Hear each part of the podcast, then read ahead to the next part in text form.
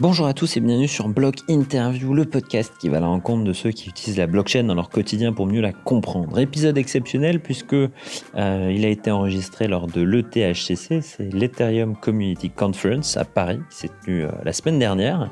Euh, au menu de cette interview, un échange avec Joseph Lubin, qui est le co-créateur de la blockchain Ethereum et également le CEO de Consensus. J'ai fait cette interview avec le journal du coin et également un, journaliste anglais, Cooper Turley. Au menu de cette interview, on revient sur euh, le lancement de Ethereum 2 et également on fait un zoom sur sa vision de l'évolution de la blockchain dans le monde au travers de quelques use cases. Petit disclaimer avant de lancer l'interview, étant donné que Joseph ne parle pas français, on a fait l'intégralité de l'interview en anglais. Très bonne écoute. I'm starting to formulate my story about you guys already. All right. Um, and thank you also for uh, your pitch yesterday. I was there in the morning mm-hmm. for Ethereum. And um, what did I, I do? Huh? Oh, uh, the, yeah, the thing here. over in that room. Yeah. Exactly. Yeah. Uh, my first question would be, uh, what are your view on the French market concerning the the use of Ethereum and even your market as a ConsenSys? The view on the French market Yeah. specifically? Well, we don't really take a view on the American market or the Canadian market or the Venezuelan market. yeah, market. general, not geographically. Um, so, in terms of selling blockchain um, products and solutions, um, we have different people who have different focuses. Um, if you're talking about DeFi or cryptocurrency, um, it's not very regional. Um, so we, we don't think about it in, in an extremely regional way. Um, Okay. I, I assume you're more interested in the crypto DeFi aspects. Uh, actually, um, uh, my question was more. And we're on- fans of Ledger and Argent and, and other projects. But Uh, about the DeFi aspects, um, what are the projects that uh, excited you the most actually today uh, in this space? Um, DeFi projects that excite me the most, lots of them. Um, so compound Aave, I mean, I, I could list off Mm-hmm. 10 or 15 that you know very well. Um, uh, I think, um, you know, flash loans are Yeah. implemented by different projects are extremely interesting. Um, I'm, a, I'm a huge fan of uh, prediction markets and can't wait until prediction markets become a DeFi primitive that gets really well used. Um, I also think that insurance is going to um, be enormous. So insurance is um, whether it's legacy insurance companies starting to use blockchain, uh, whether it's mutualized, um, crowdsourced pools of capital, um, whether it's parameterized and granular smart contract based insurance policies. Um, uh, it's it's just going to be everywhere, uh, especially in DeFi because there will be a bunch of risks in DeFi, and and we'll want to uh, have protocols that enable the sharing of those risks and people. Can you talk a little bit about um, the DeFi Score project, how that was sort of incubated, and then what are some use cases for that over the course of next year? Um, so it was put together by, just like most ConsenSys projects, by um, smart, cool, entrepreneurial minded technologists um, who just wanted to do something uh, because uh, they were interested or there was a need for it. Uh, and so What does that process look like, if you don't mind me asking? it's really messy. No, I'm joking. It's not messy. yeah, it's messy. Um, so it's looked different um, over the years.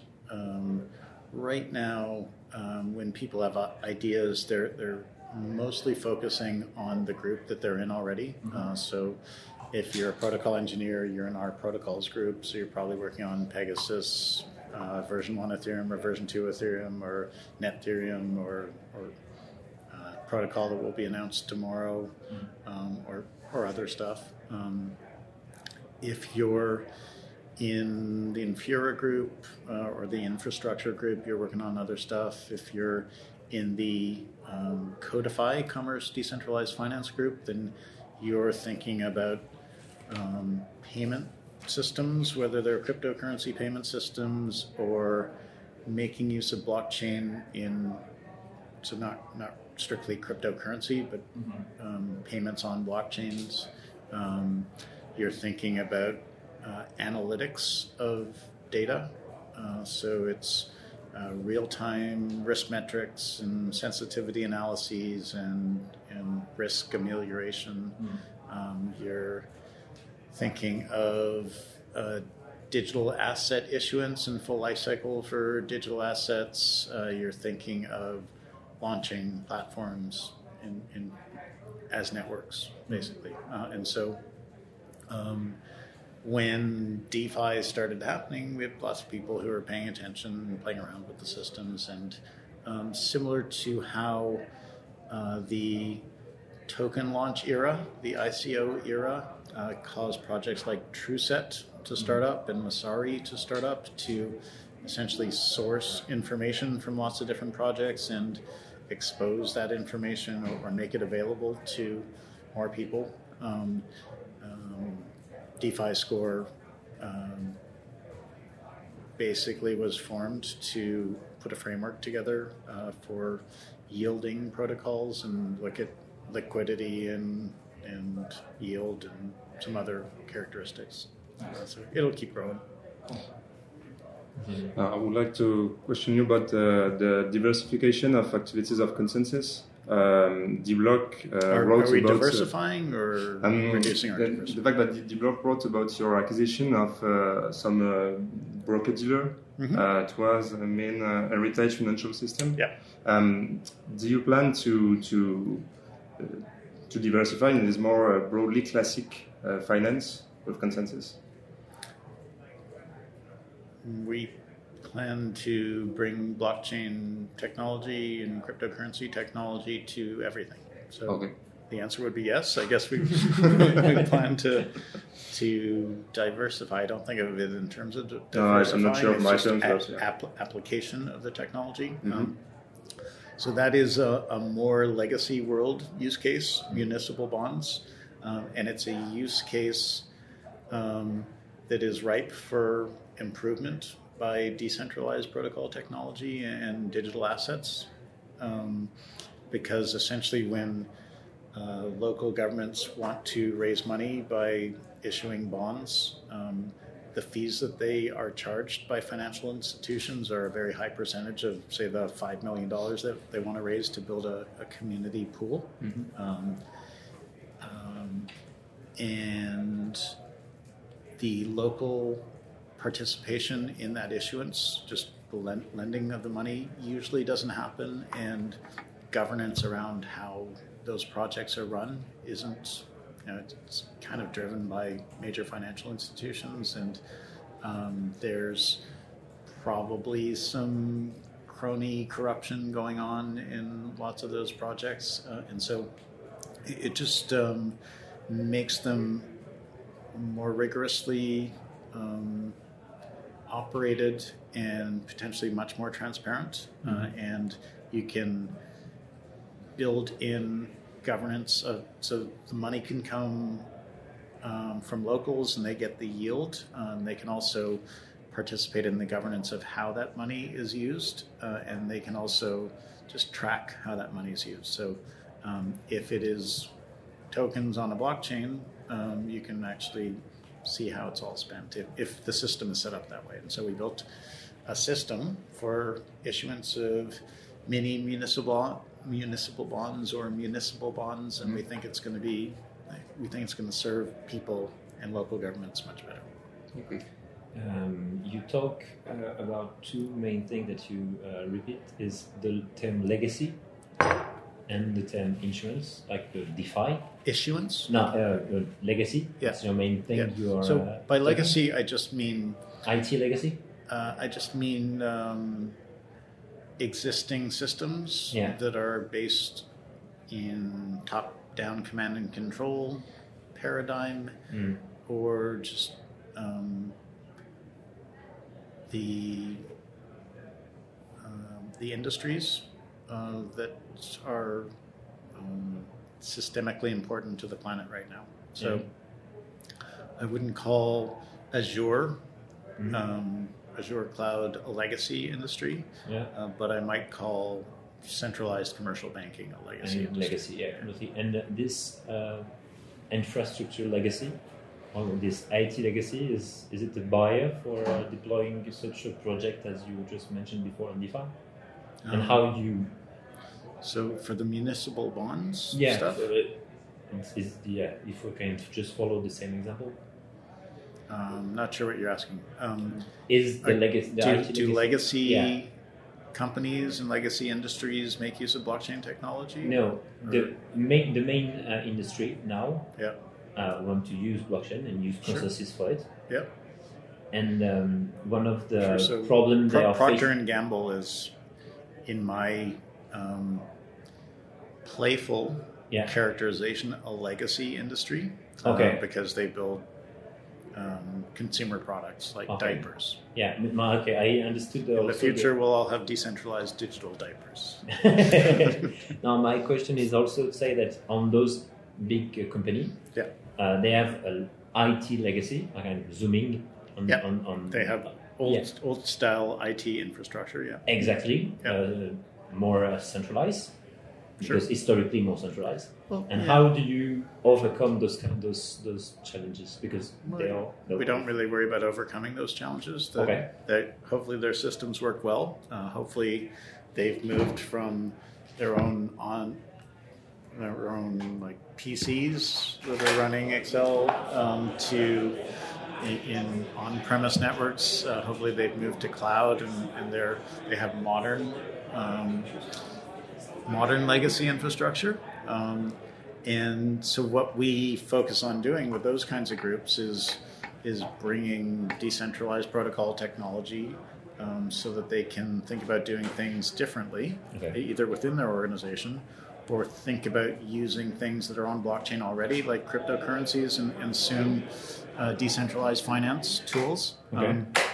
but also, it's about trustful or trustworthy collaboration. And so um, that can involve uh, building a consortium like uh, the Komgo consortium that we've built or the Covantis consortium that we're building, uh, where lots of organizations that are competitors with one another but also want to collaborate, uh, share um, sources of truth, uh, have supply chain networks that they're all attached to. They can all do it in a much more uh, trusting way because um, they're the protocols are making sure that everybody behaves properly. Um, and the real-time uh, transactions are guaranteed to execute. You're you're not going to have people being able to pull out from a transaction if these things are, are structured well.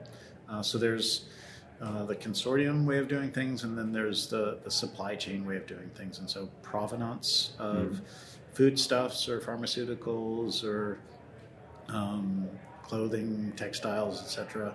Uh, that's all also really interesting to legacy organizations. So, uh, started mentioning Procter and Gamble. Um, so we are, um, for many different Procter and Gamble brands, we are enabling consumers to have an app and scan a QR code uh, for diapers uh, or uh, a variety of other products uh, and understand where the raw materials came from, the cotton, uh, and what different processing steps, what countries these things came from. And so um, uh, legacy organizations are uh, making use of, of some of the um, some of the things that blockchain enables uh, in a trustful way, in a guaranteed way that they just couldn't do before. When we talk a bit about the tokenized bond example, what are your thoughts on Maker's larger vision of introducing trusted assets? I know there's been some contention in the community that's saying that that might not be the right way to approach it. There's also an argument that introducing trusted assets expands the capacity for that protocol to grow. Uh, what are your thoughts on that? Um, so, trusted assets like U.S. Treasury bonds. Yeah, or Um, that does have a degree of So I think it's interesting. Um, I think it's really important to have uh, permissionless collateral, um, and understand what the what the bandwidth, the permissionlessness is in your in your sort of decentralized finance pyramid. Um, so I I think that centralized trusted assets um, could be really useful uh, if they're wrapped well. Right. So no, I think AirSwap uh, was very interested in wrapping U.S. Treasuries uh, and using them as collateral in a multi-collateral DAI system. Yeah. Um, and I, I think that's really cool, but it shouldn't be mixed. Or you know, it's fine. You, you could create perfectly trustless collateral um, and issue some DAI against that, and um, trusted collateral and issue some DAI against that, and a mix of them. And they there should be a, a yield curve for that, Right. It's which, interesting which too. will, yeah, which will be kind of you- cool, cool to see if that all develops. You talked about legacy systems. Uh, there were rumors about uh, JP Morgan blockchain units uh, merging with ConsenSys, but at the time uh, I hadn't heard, no. it, hadn't heard those. no okay, nothing to perfect. no, I, I'm joking. I've, No? heard, I've heard those rumors. Yes. Yeah, and well, can you share some details with us about this operation? Um, so, d- did you hear the talk at all? Or my, my fireside chat? No, Oh, I, Ah. I shared everything. it's a Reddit that story. exactly. J- JP Oh, Morgan well, stock okay, is, going, um, is going through the roof right now. it's really sad. Um, so we've been working with JP Morgan's Quorum team for a long time. Uh, we actually started the Enterprise Ethereum Alliance um, with a lot of participation from JP Morgan and Microsoft and, and others. Um, they built the Quorum client, which is very similar to our Besu client. Um, in the sense that uh, Besu is our Java client that connects to Ethereum public mainnet. They've taken the Go or Geth client. Uh, it connects to public Ethereum mainnet. Uh, they built a confidentiality layer on top of it called Tessera. We built a confidentiality layer on top of ours called Orion. Um, and we've been working together inside of the Enterprise Ethereum Alliance to create Enterprise Ethereum specifications uh, so that they are basically interoperable. Um, they can work together on the same network. And, um, and that would be a private permission network that has the confidentiality layer. Um, uh, JP Morgan is a bank. They um, are building out quite a few exciting blockchain applications on the Quorum technology. They want to keep doing that um, probably for a long time. They appear to have come to the decision that it is best for the Quorum technology not to be owned um, and operated inside of a major financial institution. Uh, they think it'll do better um, out on its own or in a different kind of home. And so uh, we may or may not be having discussions with them about what what that home might be. But but we uh, we already work very closely with their their quorum team. okay. I feel like there's a growing trend to try and do that to decentralize these protocols into the hands of the community. For example, Compound with their governance token. And I think from with this within this industry, it's I'm not, that we I'm not sure Quorum is being decentralized into the hands of the community. Mm. So we've actually so Besu is open source. Right. Uh, it was open source before we submitted the code base um, to the Hyperledger Foundation, so into the hands of the community. Uh, and yeah, that's a great thing to do if you want real traction, if you want higher quality code, if you want more secure code. Um, just open sourcing it is the right thing to do, especially if you choose a, a really good group to um, to contribute it to. Right. Um, but uh, their, their stuff is already based on on the Go client. Cool. So And I guess my question is more generally speaking about um, these governance processes that we're experimenting with now. Do you think there's been any examples in history of trying to structure entities or some sort of common group to sort of drive progress? Or do you think this is an extremely new kind of field or industry have, that we're now has there been any examples in history of humans trying to get together to govern themselves? Beyond the typical centralized fashion, what we saw like 1700s or something like that. Didn't. Athens do something like that? Hmm. Except for the slaves. Is there any good takeaways that you think that we could draw from that as we enter into this new? I'm not, I'm not a historian, um, but I have to assume that uh, communes, kibbutzes, uh, collectives, co-ops. There, there are so many examples in history of of people getting together to try to govern themselves Mhm. uh, via uh, not rigorously top-down command and control Right. mechanisms. Elinor Ostrom in the 80s wrote this great book, won a Nobel Prize for it. She's an economist. Hmm. It was called Governing the Commons. Right. And it's about how throughout history, anywhere from fisheries, where people come up with ways of sharing, you know, the schools of fish that inevitably pass through, to like, you know, a farm, and everyone has different grazing land, and how you govern economies around that. Right. And I think that it's interesting because with a lot of these um, current existing blockchain and crypto systems, we're seeing financial incentives drastically alter the governance of these protocols and of these systems. And I'm curious to hear your perspective on we Facilitate the design of the governance. Right. Sure. What are some things that you think we could um, take away from that or be cautious of as we enter in this new phase?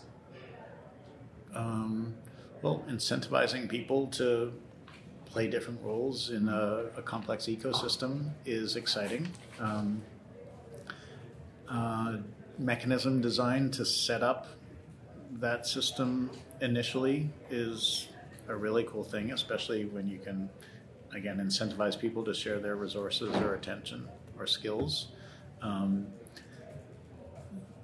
when and you're you're not going to be able to to get everything right with original mechanism design, and so uh, there should be enough flexibility so that uh, uh, properties emerge from the system, and the system is able to um, incentivize new roles to develop. Um, so whether I, lot, lots of different ways, just people using these tokens and, and rewarding other people for doing something that uh, nobody realized would have been of utility uh, Right. going forward. Um, so, I mean, Ethereum's a pretty good example of that. Mhm. Um, some people built a system that uh, um, was initially um, conceived to make it easier to create your own altcoins. Mm. Um, and uh, the framework was general enough uh, so that uh, people could start improving it, um, writing EIPs, um, coming up with de facto standards, using those de facto standards to get everybody talking to one another, wallets, exchanges, token issuers, programmers, etc. Um, and um, just so much innovation happened because it was a a fertile um, trust matrix. So the, the trust part, um, I think, makes things better and, and move faster. Cool. We, uh, uh, one minute. Um, Vas-y, vas-y. Okay. uh, yesterday, uh, you talk about uh, the era of tools that you just jump on the era that you need to build tools to create uh, a blockchain and answer a question with the blo- with the blockchain at ConsenSys. And the, the era of tools, Era, like, like, like, uh, like, like- early on, we Yeah. built tools and Yeah, you needed- infrastructure. yeah, Yeah, exactly. sure. Yep. Exactly. And you think this time is um, is finished, or do you think this Do you think we'll never need to build yeah, any more tools? I mean, er, people are always building new tools. I know. creating new da- new domains and building new tools and coming Mm. up with new products from the tools and building more new tools. Some of those products are tools, uh, Mhm. and uh, some of those products necessitate new tools, uh, Okay. either to control those products or, or to build uh, at the next layer above those products. So we're, I mean, in software development, there are always awesome new tools being built. Mm. Okay, I, I just understood this sentence at the moment, and I think the rest of us understood the same. thing that, there is an era of tools Yeah, so as the- we do, and then Yeah, the, the fin- the final tools in the blockchain ecosystem uh, will, will, will provide new services. PegaSys, Besu, Hyperledger Besu, um, Infura, MetaMask, Codefi. Those those are that's all we'll ever need. We're, we're done. The, the end of history the the end of The history. the end of Nobody more tools. All right. It's a, it's a great title. The End of History and the Last Tools. Maybe one more quick one if that's okay. So I know that James was talking a little bit about Ethereum and smart contracts, so it might be more beneficial to have a robust set of smart contracts rather Yep. than trying to create um, Yeah. more and more over time. What are your thoughts on that? Yeah, for sure. Um, but we won't we won't get it totally right. Mhm. So Zeppelin's done a really good job of, of creating a whole lot of smart contracts, um, different patterns. Um, people have been trying to do that for a very very long time. There's a design patterns book. Um, Erich Gamma and a whole bunch of other people that uh, um, has been um, driving some of software development for a very long time, for decades. Um, and we're always developing new design patterns, and the design patterns change because the the platforms that we're building on are, are pretty different. Uh, when you move to mobile, it's got to be different. When you move to blockchain, it's got to be different. Um, and so, it's uh, it is about creating some canonical smart contracts, but it's more about just identifying the patterns and, and just making sure that uh, as as we move from Ethereum 1 to optimistic rollups to zero knowledge rollups to Ethereum 2 that uh, we can use um, the same or appropriately modified patterns. Nice. Thank you. Maybe a last one about uh, Ethereum 2.0. Uh, do you think that we will see uh, the launch uh, this year in 2020? Yeah, Yeah. Yeah. phase zero will launch in 2020. Yeah. Sure. Okay. Um, phase one and phase two will probably see test launches of those systems so that uh, developer.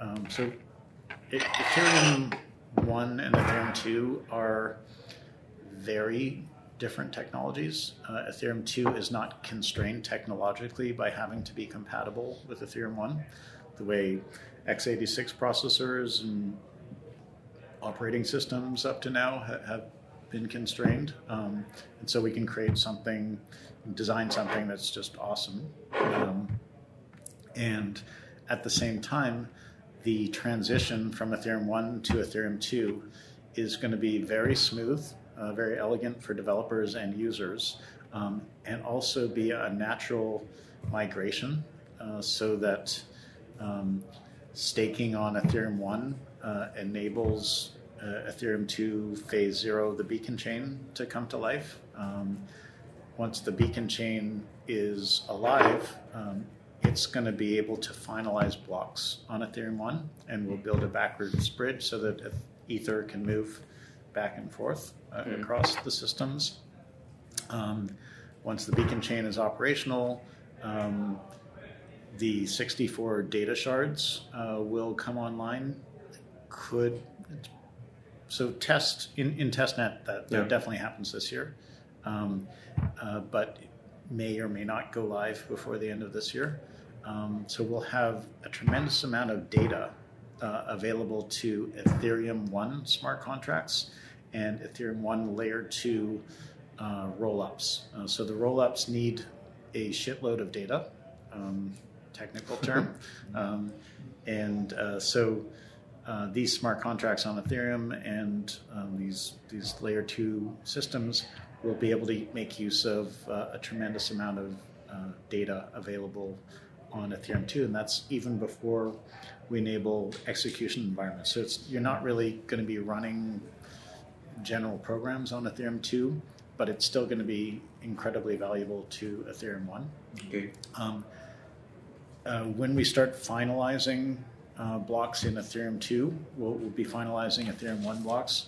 Um, so that will increase the security of Ethereum 1 um, and enable the reduction of issuance of Ether. So that, that slows down.